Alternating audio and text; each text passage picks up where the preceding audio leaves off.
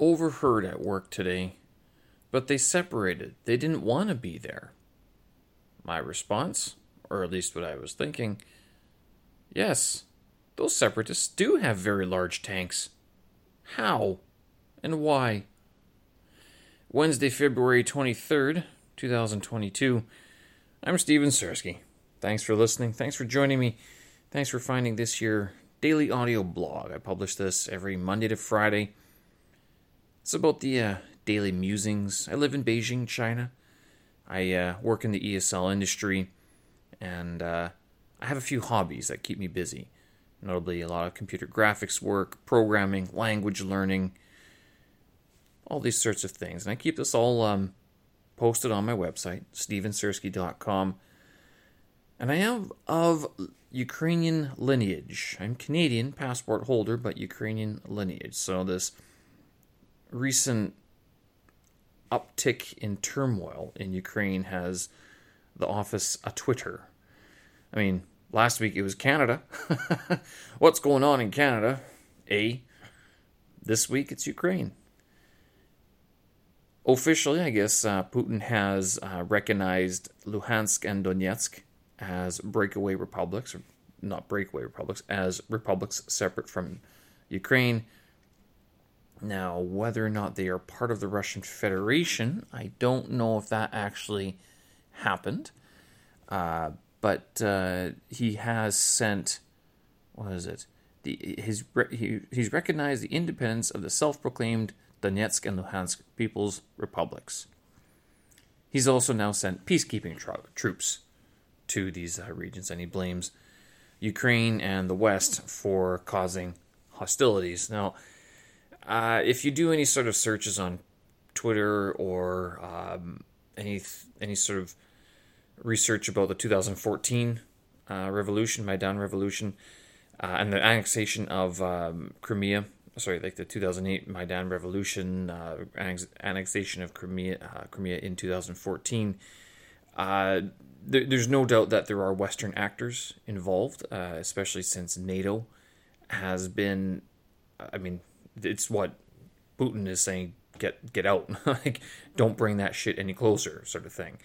Um, and uh, Poland, though, is part of NATO, and Poland has lots of uh, United States armor, like tanks, missiles, jets, you name it. This, again, I got a lot of this information from uh, George Friedman, who did a lot of uh, analysis of the geopolitical friction in Europe. And he did a very good analysis that Poland is sort of like the real end of Europe because Russia doesn't want it to go any further. And the West sort of has respected that up until lately. So I don't know what has kicked off this recent uh, spate of hostilities. Like such a, a brazen uh, invasion, but there's at least one element here. Both incursions incur- occurred during Democrat presidents. I don't know what does that tell you. Uh, yeah. I did hear the uh, accusation that this uh, Russian incursion is a Western media, uh, you know, facade. And I go, well, would you say the media attacks on Trump were a facade too? That would be my question. Anyway, it, uh, I don't know. I was thinking about this going, even if they are truly independent even if they are like, even if they weren't backed by the Russian military or mercenaries or whoever's in there. How can you unify a country at this point that with a part of the people, part of the nation, part of the country that has made it clear in some way or another that they don't really think the same way as the rest of the country? How do you unify that? It's it seems like those regions are lost forever, which I, I'm guessing is what Putin wanted. It's not what Ukraine wanted, it's not what the West wanted, but does it affect, is it a reflection of reality? When I was in Ukraine, after leaving Ukraine years ago, I, I, re- I remember writing a blog post saying, cut the country in two, split the country in two, right along the Dnipro. You know, there's eastern part and western part. Well, it looks like that's what they're doing. It's a bit more harsh than the way they want it, but that was the feeling I got when I left Ukraine, is that the country was divided. From east to west, there wasn't a cohesive Ukrainian identity. And that was years ago.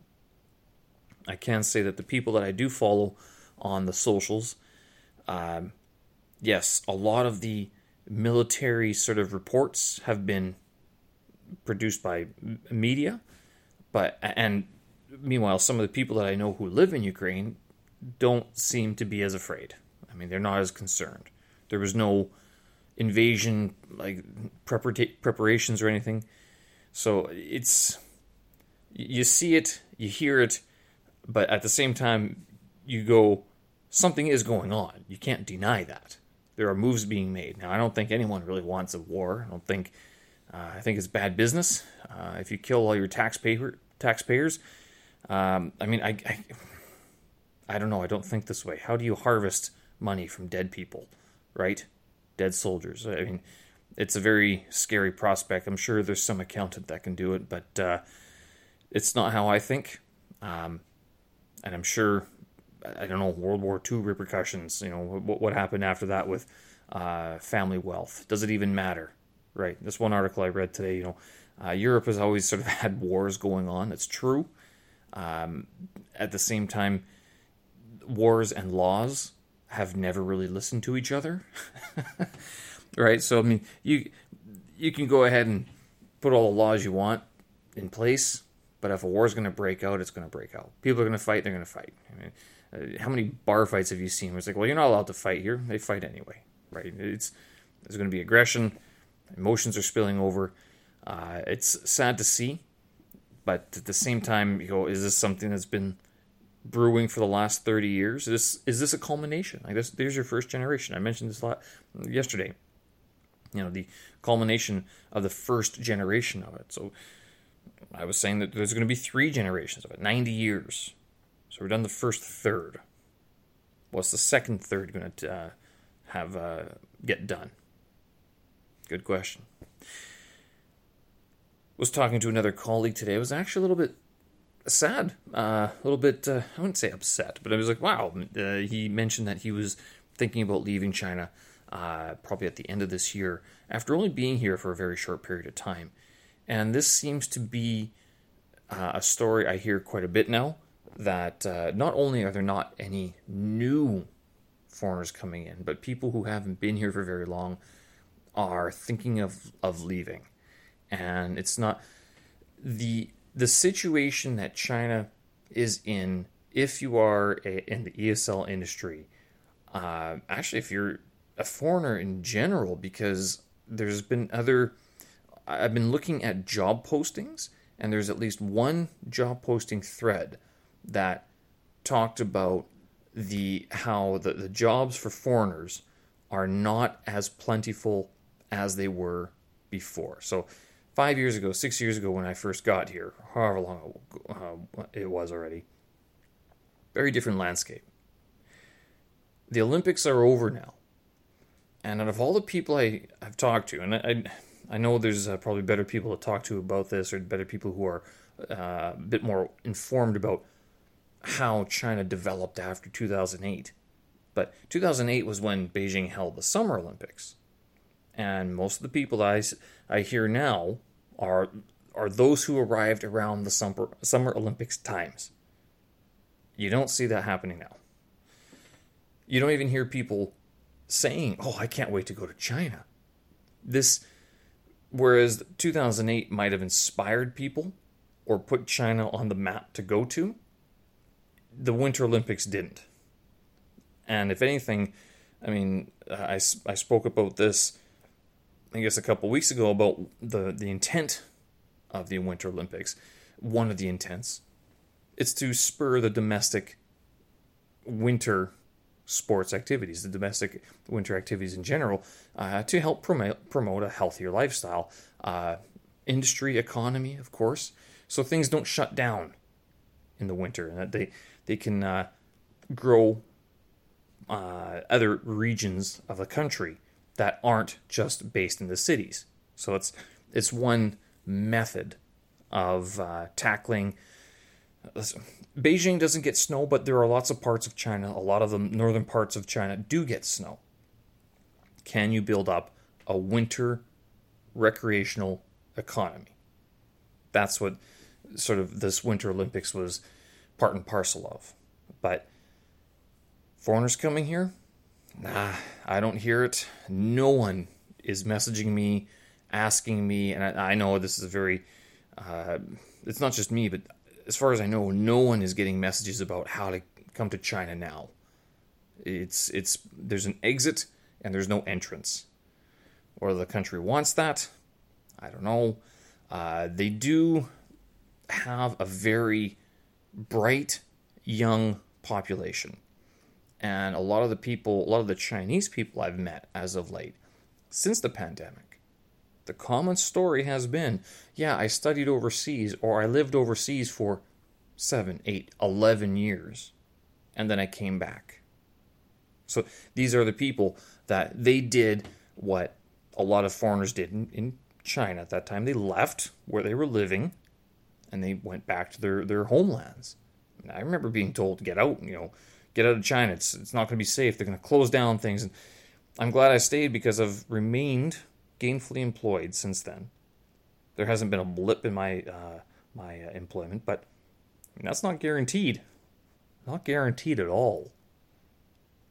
And so, seeing that, these highly educated, uh, bilingual, trilingual uh, Chinese youth, youth, 20 year olds, 30 young 30 year olds, right?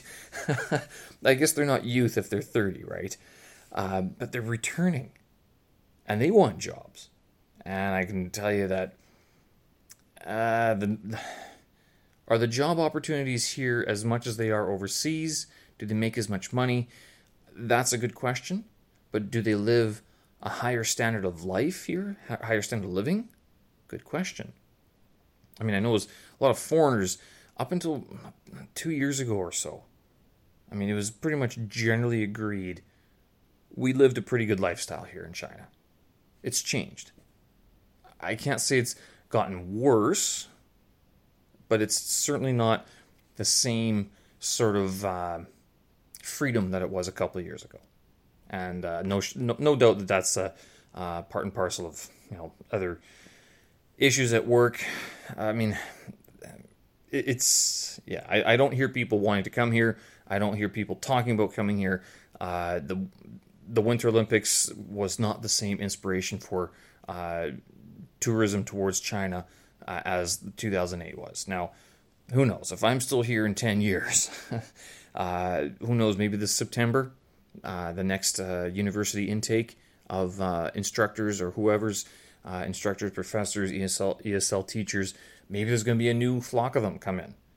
And maybe 2022, 2023 is going to be the year that in 10 years from now, you're going to hear people, ah, I came here after the Winter Olympics, you know, you know, some, somewhere I always wanted to go. But uh, so far as I've, uh, I've heard, that's, that's not the case. I have a note here scribbled. Uh, when does it all go wrong? When when did it? When does it all go wrong? And I'm sure I had something brilliant, prophetic to say, but I can't remember for the life of me what it was. Uh, I think it has something to deal with, um, like the whole war situations that are going on. Like uh, I was talking about World War Three. It's just been on my mind lately, um, with you know this Russia, Ukraine. Um, people are leaving China as well. The pandemic seems to have sort of disappeared from the mainstream media all of a sudden. And but I mean, we're still sort of we hear about it here in China, um, mainly because the Paralympics are going to start again. Uh, not again, but they're going to start next week in March 4th. So that's uh, one thing that I mean, Beijing is still fighting it. China is still fighting it. Um, we don't travel. Uh, at all anymore, which is kind of sad. Uh, had I known that we were going to be shut down like this, I think I would have. Oh, it's very easy to say. I would have loved to travel a lot more, gone to a few more places, stayed a little bit longer, lingered. You know, just check things out, not worry about timing so much. But I, did go pretty far. I mean, I've been Beijing all the way out to uh, Xinjiang, out the other side, uh, east to west. And then I did uh, Beijing up to the northeast, and then Beijing, well, I made it down to Hangzhou, and then I flew down to Hong Kong, and then took the train back up from uh, Shenzhen to Beijing. So I've done I've done a bit of cross country uh, trips, but not as many as I think I should have, uh, given the time I've, uh, I've been here. Speaking of which, yesterday, February 22nd, not only was it my uh, brother's birthday, um, happy birthday, Daniel, but um, it was also the day, apparently, uh, I had some passport issues when I was in Canada. And this has sort of been a, uh, a sensitive topic, I guess you could say, because it was such a classic fuck up that it was just like, oh, can't believe you did that. Whatever you do, folks, make sure that you don't wash your passport when you're traveling, especially if you go somewhere safe, like home. That's my only advice I can give to you. After that happened, I bought myself a big don't forget about me wallet. So basically, it's this massive, uh, it's a like an infrared whatever blocker thingy, so you can't scan my passport, whatever.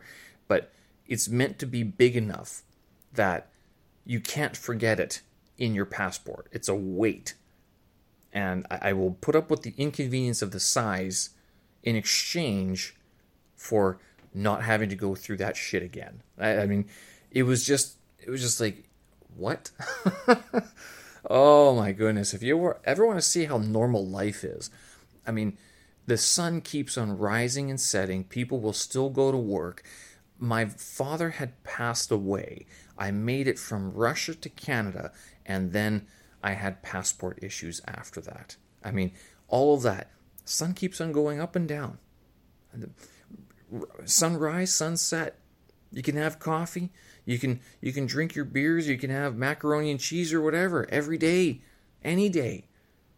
But all that those life events, like the the things that like change your life forever, I mean, they happen.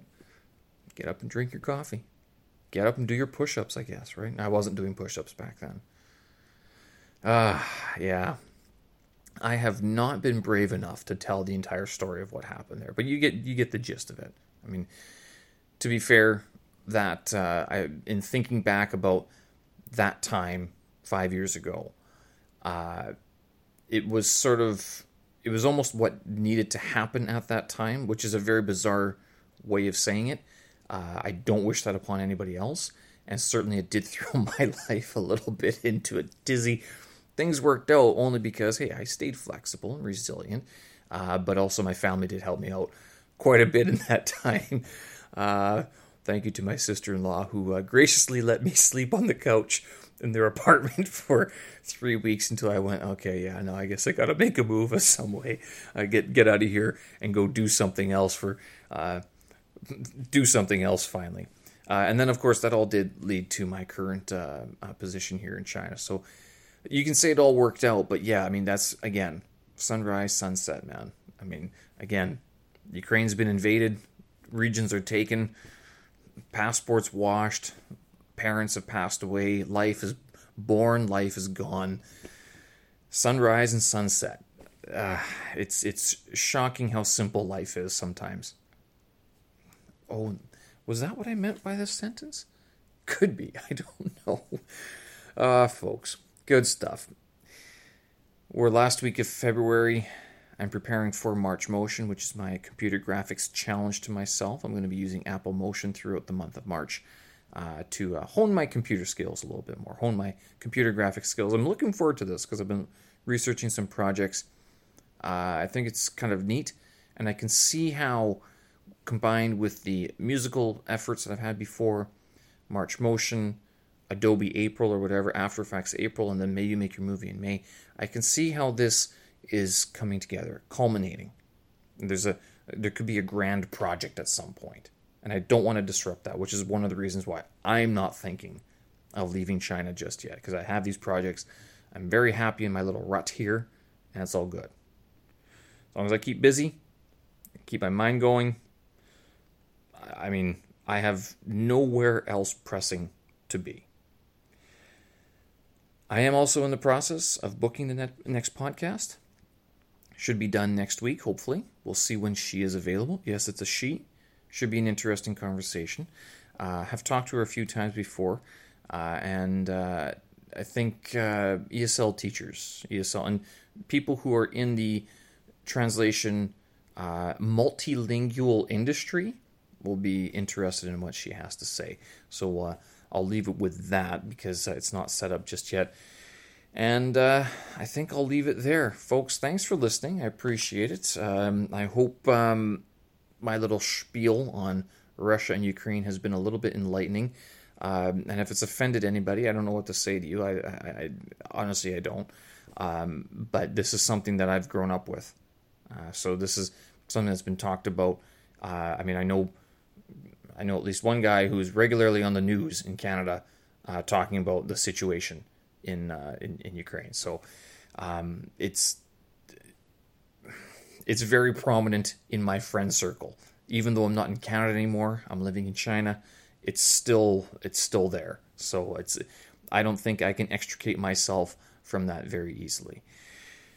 With that, folks, show notes and tracks up on my website, stevensersky.com. Find me on the Twitter, the Steven Sersky. You can troll me there if you feel the need.